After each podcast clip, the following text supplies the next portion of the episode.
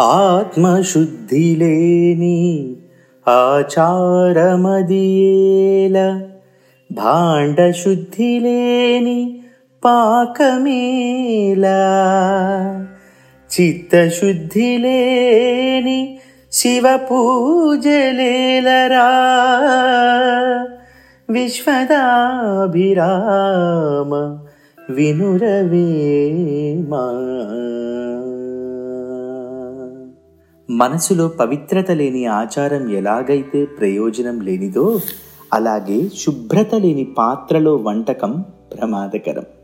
ఈ రెండింటిలాగే నిర్మలత్వం లేని శివ పూజ కూడా నిరర్థకం అంటాడు వేమన. ఆచారాలు సాంప్రదాయంగా వస్తాయి. వాటిని గుడ్డిగా అనుసరించకూడదు.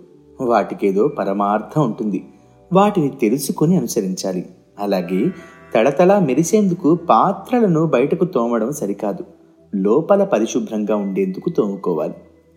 చిత్తశుద్ధి అంటే మనఃపూర్వకంగా అని అర్థం.